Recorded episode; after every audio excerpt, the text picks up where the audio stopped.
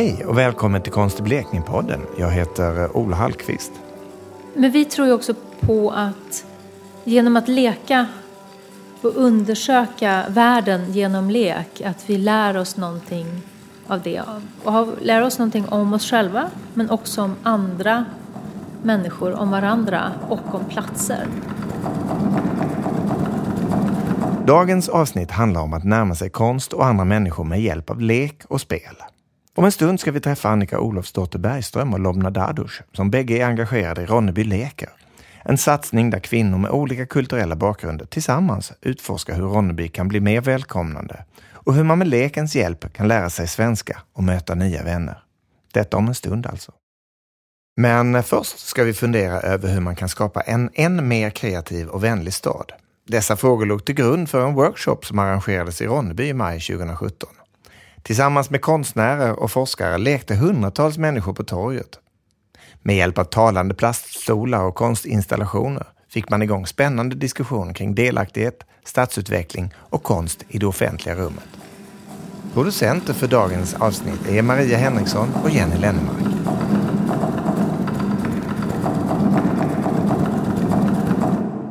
Pirjo Elovara, eh, universitetslektor på BTH och Jeff Winter, lektor i informatik på Linnéuniversitetet. Idag så är vi i Ronneby. Eh, och vad gör två lektorer från universitet här i lilla Ronneby och på torget idag? Ja, vi är inte här ensamma. Eh, vi är många. Och det kommer att bli ännu flera på, i eftermiddag eftersom vi jobbar ihop med en förening som heter Tivoli. Och vi är intresserade av frågor som har med demokrati, samtal, delaktighet, deltagande att göra. Och nu har vi kommit att iscensätta eh, en möjlighet egentligen att bjuda in människor till att samtala med varandra. Människor som kanske inte känner varandra, som är nyfikna på att lyssna och, och ja, prata med varandra. Mm.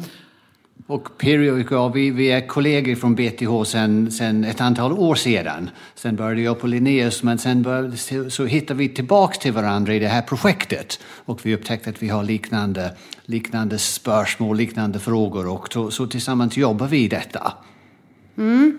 Och vi är ju, eftersom intresset, våra gemensamma intresse kommer från eh, deltagande design, hur får vi människor i designprocesser? Och då uppstår en fråga, men vad är det här deltagande? Kan man liksom bara undersöka själva idén om att delta? Hur kan man uh, pröva olika former av deltagande? Och det är det vi kommer att göra idag och även vad som är design. Yeah. Om det är design av produkter, om det är design av tjänster, om det är design av platser, om det är design av umgängesformer. Så det är, liksom, det är väldigt många olika, olika plan som vi jobbar på här. Mm, många olika lager. Både människor, plats eh, och våra vita plaststolar. Vi ska inte glömma bort dem. Precis. Ja, om vi ska prata om de här vita plaststolarna. Eh, vad har de med offentlig konst att göra? Jag vet inte om det har så mycket konst att göra eftersom jag tror de flesta av oss uh, tycker att de är fula. Man egentligen vill inte ha dem. Om man har dem, man stoppar dem, i, uh, gömmer undan och man kanske plockar fram om man har kräftskiva eller någon Precis, man skäms man nästan skäms på att man nästan. har enkla passstolar. Ja. Och då, jag har alltid varit intresserad av det som eh, man egentligen inte uppskattar, som är lite det där eh, anspråkslösa och som ändå behövs, som finns någonstans. Och jag ville liksom testa att lyfta fram dem och uh, förstärka deras goda sidor. Så de ändå stolar, man kan sitta på dem. De är lätta att flytta. Uh, och man kan liksom bara placera dem hur som helst. Och de, är, de blir inte konst som föremål, men de blir någon slags, nu blir det ett väldigt fint ord här, performance. Vad ska, finns det något svenskt ord? Performance? Någon slags... Eh, Nej, jag tror man säger ändå performance. Det ja. begreppet finns nog ja, att, vedertaget här. Ja, ja. Att själva att de här stolarna landar på torget där de inte hör hemma. Det blir renarnas reaktion. Men var kommer de här stolarna ifrån? Vad gör de här? Och när vi sen klockan 16 idag kommer att sätta oss på de här stolarna och vara tillgängliga för människors frågor och funderingar och behov av samtal så blir det någon sorts performance av det hela när människor, stolar och platsen tillsammans blir en tillfällig arena för ett möte. Mm. Ja. Och sen dessutom ett inslag av teknik. Vi är ju ändå på liksom en teknisk fakultet, både Peri och jag, så vi har modifierat en av stolarna så att den spelar upp en liten ljudslinga när man sätter sig och bjuder in till ett samtal. Mm. Så här finns en kombination också av liksom det mänskliga och det tekniska. Och det är också en del av, av designen som vi jobbar med. Mm. mm spännande. Det ska bli lite eh, spännande att se människors reaktioner när de helt plötsligt sätter sig på den här stolen och trycker på den röda knappen. Mm. De som har försökt hittills, de blir överraskade och glada tycker vi. mm. Vad har ni själva för förväntningar på de här dagarna som eh, ni träffas så många människor här? Ja, vi har haft en eh, hel dag redan igår när vi har fått ta del av konstnärernas eh, fantastiska projekt. Och, och då blir det också någonstans, i alla fall mig, hos tanke, liksom, vad är det som skiljer forskning och konst från varandra? Kan vi lära av varandra just konstnärers sätt att jobba med icke-språk? Att man kan använda föremål, eh, berättelser, det visuella också som ett sätt att förmedla för att eh, precis som berätta eller väcka frågor eller eh, någon slags bjuda oss i någon slags eh, tankevärld. Och kanske forskningen har ju ibland i alla fall haft behov av att förklara saker och inte liksom egentligen undersöka någonting som, eh, där det inte finns något svar. Nu blir det fimmel, flummel här. Men jag menar att, att kanske forskningen kanske också har ett uppdrag att uh, eh, eh, hitta nya frågor och inte bara ge svar på frågor som redan är ställda. Och jag tror där konst och forskningen kan hitta varandra och berika varandra. Och sen vad vi från forskningssidan tycker vi kan också analysera, vi kan liksom med hjälp av olika teoretiska perspektiv också liksom se vad är det som hände, vad lärde vi oss av det här? Kan, vi, kan den här metoden tillämpas och implementeras någon mm. annanstans? Men Precis. själva arbetssätten kan vara väldigt lika. Ja, och jag tror det handlar ganska mycket också, eller till, till viss del om att utveckla nya metoder för deltagande. Mm. Participatory design eller deltagande design. Vi har en uppsättning med verktyg som bjuder in till ett deltagande. Och genom att vara i ett sånt här, sånt här sammanhang så hittar vi nya metoder, nya sätt att mm. närma oss folk och, och, och jobba tillsammans. Bra sagt, Jeff. Vad är det som är så unikt och speciellt i Blekinge och vad är det ni skulle vilja lyfta fram? Jag tror att Blekinges styrka är Blekinges litenhet. Att vi, vi har nära till varandra och vi är inte så, i alla fall jag upplever inte riktigt att vi är så revirtänkande. Så vi är så få, vi, vi måste samarbeta och i det här samarbetet finns en sån energi som kan ju berika hela regionen i slutändan. Eh, och sen finns det ju mycket som vi måste kämpa mot. Våran, mm. Blekinges historia, en väldigt slutet område, sluten region och sånt. Eh, så att, men här finns ju mm energi som kan växa ännu mer. Mm. Och den utvecklingen som Blekinge tror jag gått igenom ifrån det här militära, industriella mm. till att ändras nu handlar mycket mer om IT-tjänster. Se hur samhället utvecklas och jag tror att Blekinge också är mitt i en väldigt spännande resa. Mm. som uh, liknar kanske andra ställen men är ändå ganska knutet till, till det här området. Mm. Och sen är vi kanske lite försiktiga, vi, vi inte kanske ropar så högt om vad vi gör. Och det kanske är, vi kanske ibland skulle behöva göra det, men samtidigt är det här småskaliga lite tysta också, att den ger oss någon slags um, möjligheter att pröva och uh, tänka igenom innan vi liksom säger att så här, det här är bra, det här är intressant, utan vi, liksom, vi tar det lite långsamt och lite undersökande och, och, och det kanske också att vi inte är så kända utanför Blekinge och det, det kanske är svagheten att, det, ja. att vi blir lite vad heter det, lokalpatrioter ja. på något Fast ändå har de här kopplingar utåt till andra länder i baltiska området. Så mycket av det här handlar om det här baltiska mm. området. De här, de här länderna som finns runt omkring mm. och de här människor som finns här. Mm. Så de också historiskt men även i nutid, de, de kontakter som finns på andra sidan.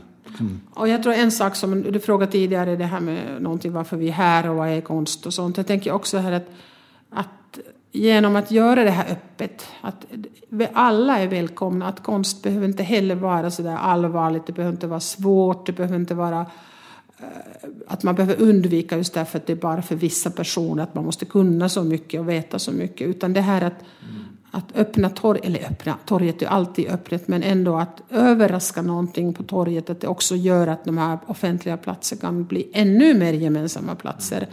Att vi, just det här med det oväntade tror jag som vi kan komma med. Som ändå är ganska märk vanligt. Jag menar vit plaststol är ju inte sådär Nej.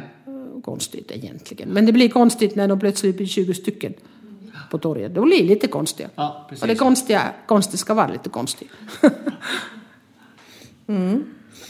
Eh, jag tänker på att det här det här, hela den här sammankomsten är ju i, eh, i ett projekt som heter Think Tank Transbaltic.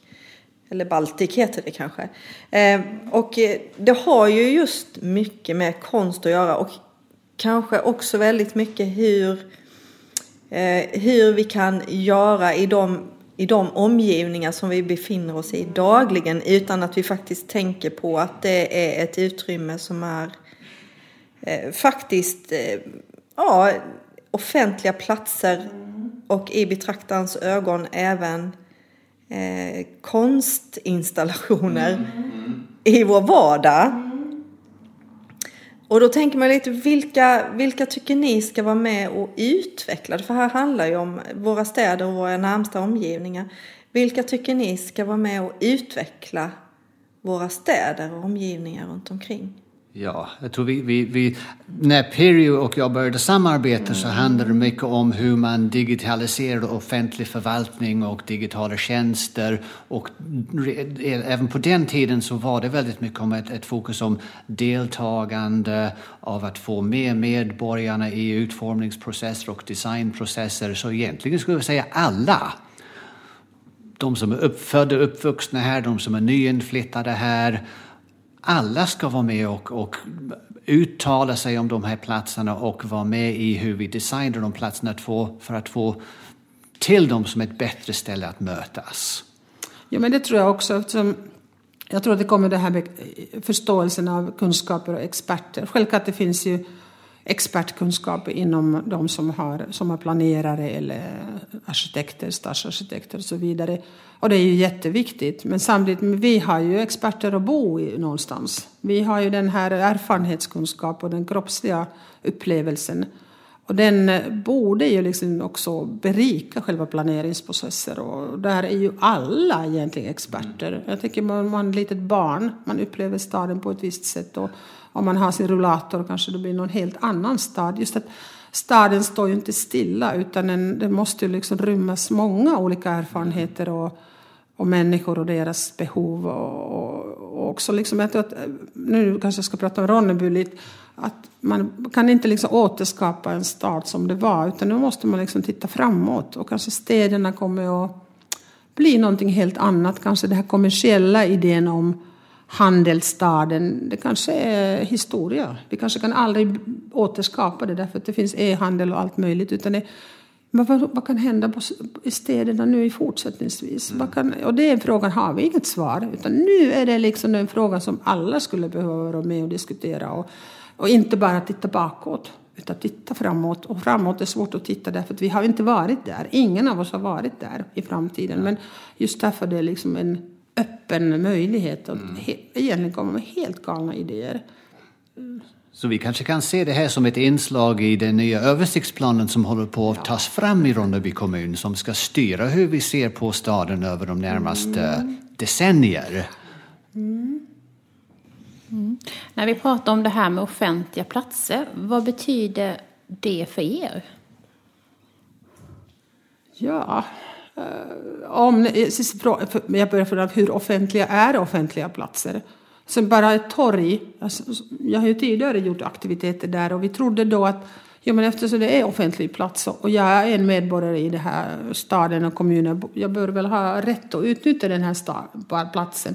Men så var det inte, utan det är polisen som bestämmer vilka som får vistas och göra saker på torget. Så att plötsligt det blev inte så offentligt. Det blev en slags att reglerad plats på något sätt ändå. Och det finns ju liksom regelsystem som kanske ibland behövs och ibland känner man liksom att hallå där, kan vi inte liksom stå på torget och prata med varandra? Och till exempel för det här tillfället nu, det har behövts ett polistillstånd. Och det liksom blir någon slags att eh, vart dras liksom gränserna? Vem får vistas de här platserna? Vem får eller göra mm. saker? Så att den, den här idén om det offentliga eh, är ju ganska problematiskt ändå.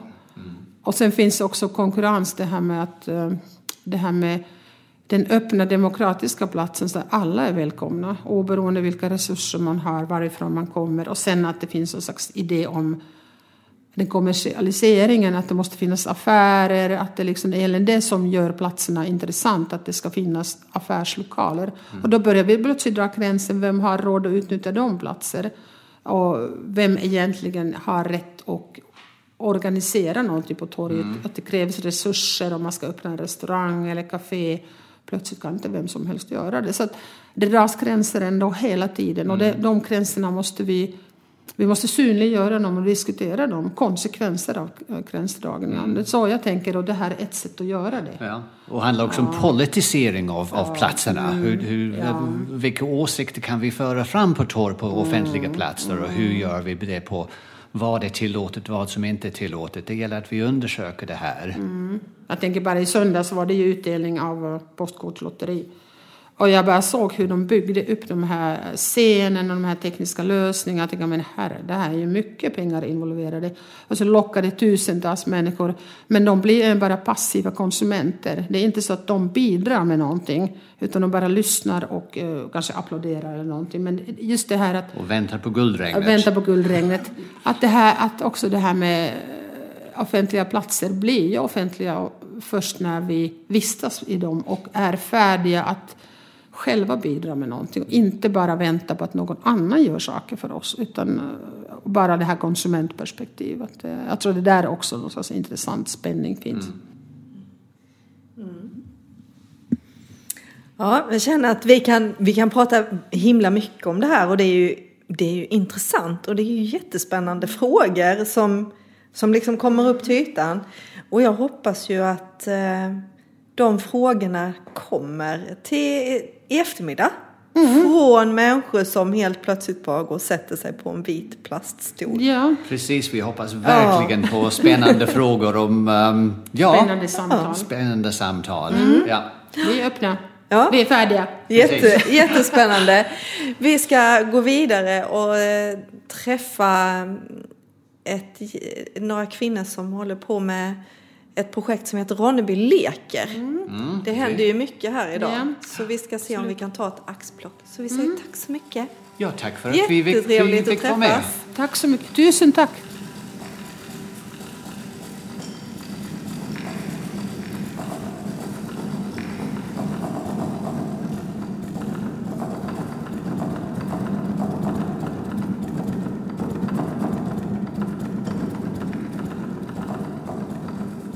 Vi välkomnar eh, initiativtagare till projektet Ronneby leker.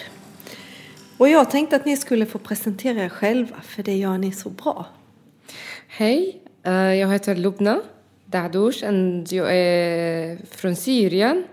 Och jag är en del av eh, Ronneby leker team. Jag är Annika Olofsdotter Bergström och är doktorand på Blekinge Tekniska Högskola, Campus Karlshamn. Mm. Kan ni berätta vad är Ronneby leker för någonting?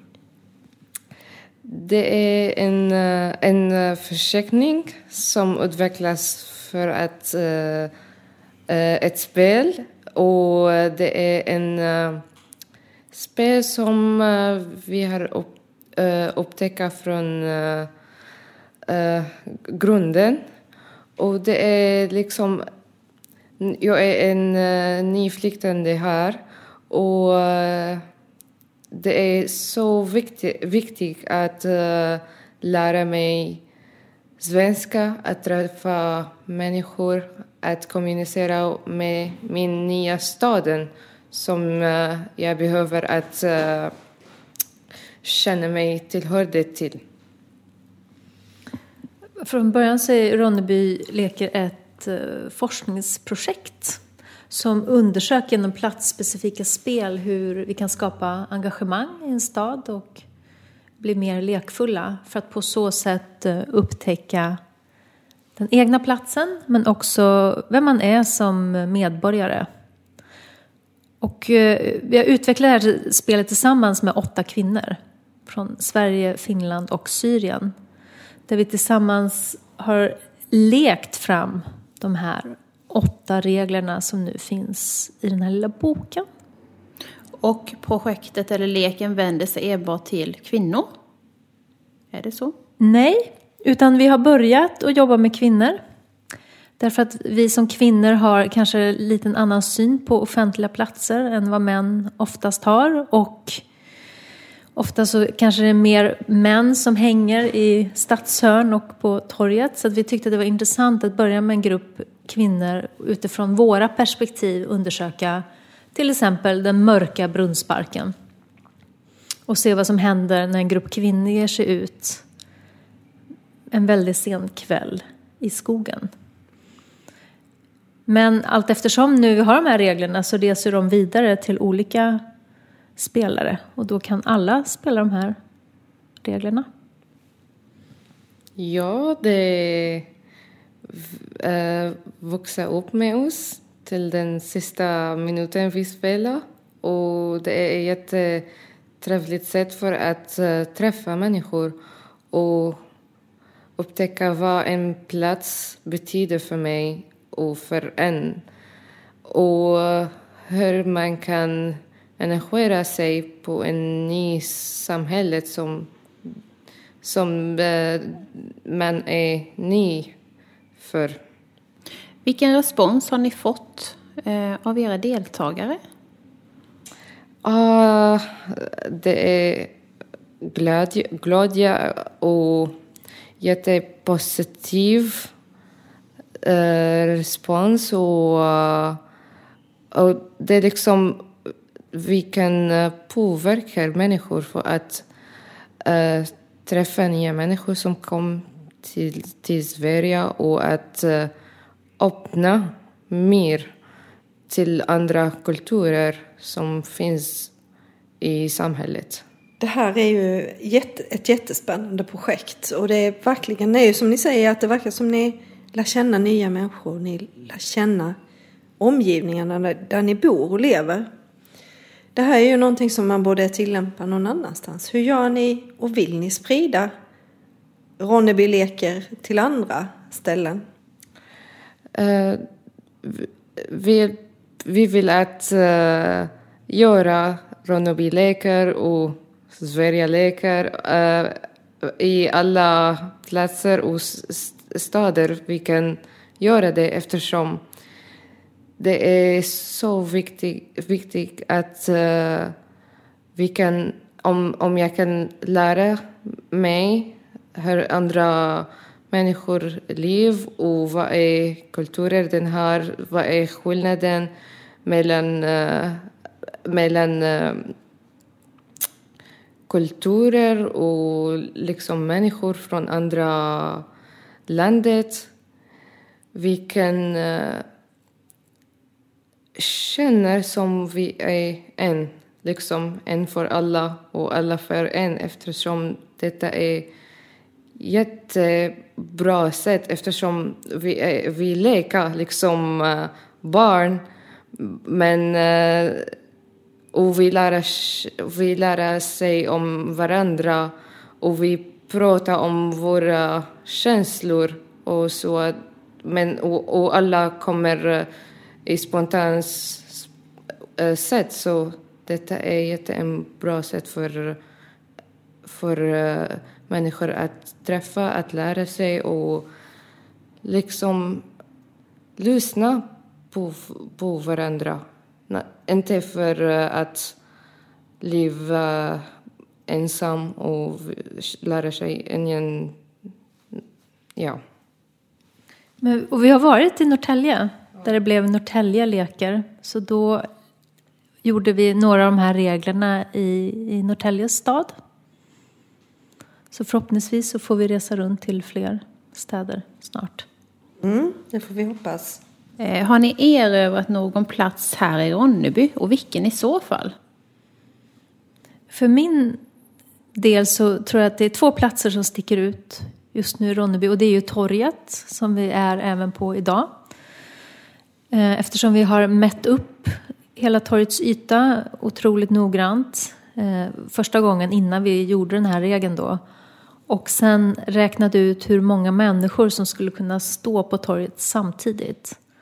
Och från det så bjöd vi in Ronnebyborna att komma och ta sin plats på torget. Och den andra platsen är för mig Ronneby brunnspark där vi lekte med ficklampor en mörk sen kväll.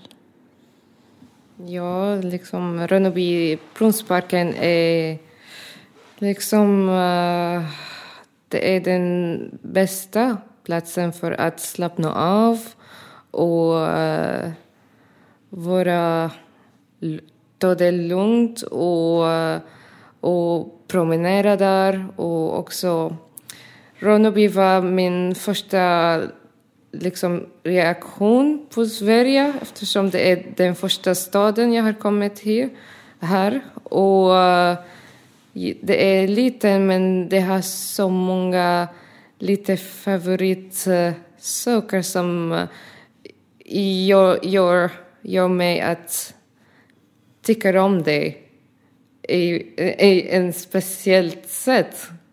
Och jag har verkligen, verkligen eh, känna och lära om de har lite saker som jag gäller när jag spelar Ronnebylekar eftersom detta är en bästa liksom, sätt för att se hur man kan tänka eftersom vi, vi passar, vi, vi promenerar och går till Maxi eller på torget men vi tänker inte vad de betyder för oss. För oss.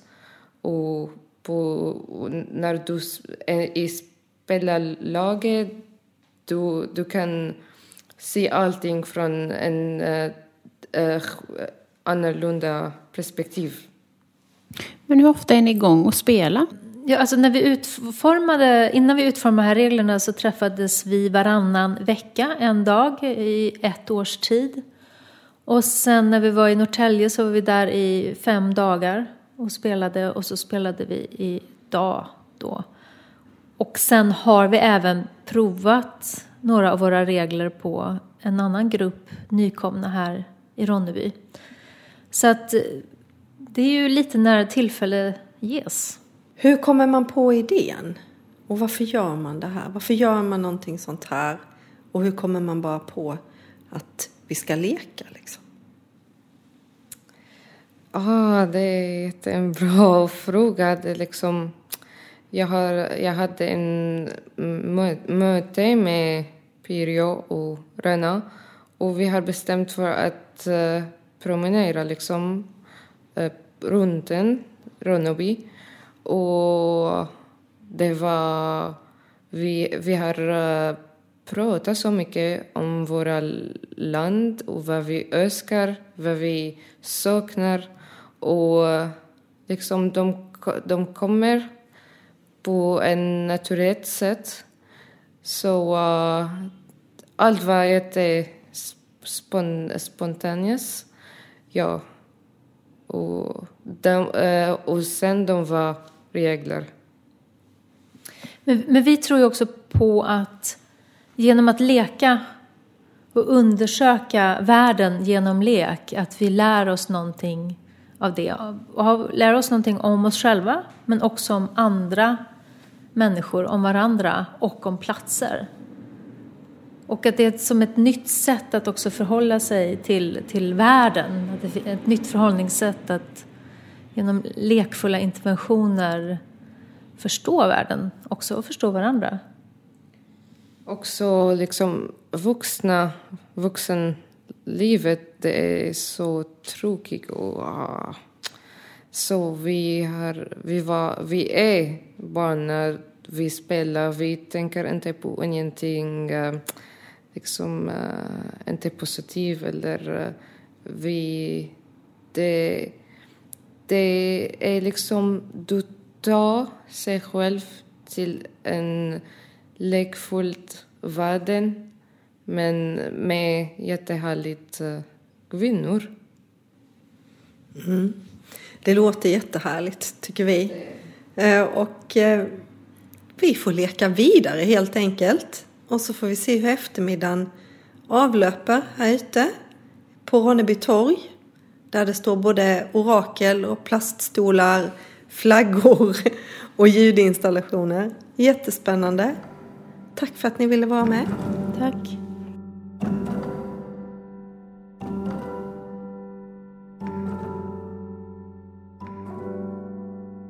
Du har hört det åttonde avsnittet av Konst i Blekinge-podden och det producerades av Maria Henriksson och Jenny Lennemark. Du hittar alla avsnitt plus annat spännande på vår webb, konstiblekinge.se. Hör gärna av dig. Vi finns på eh, webben, vi finns på Facebook, Twitter och Instagram. Det var allt för idag. Vi är tillbaka om två veckor med ett nytt avsnitt. Hej så länge!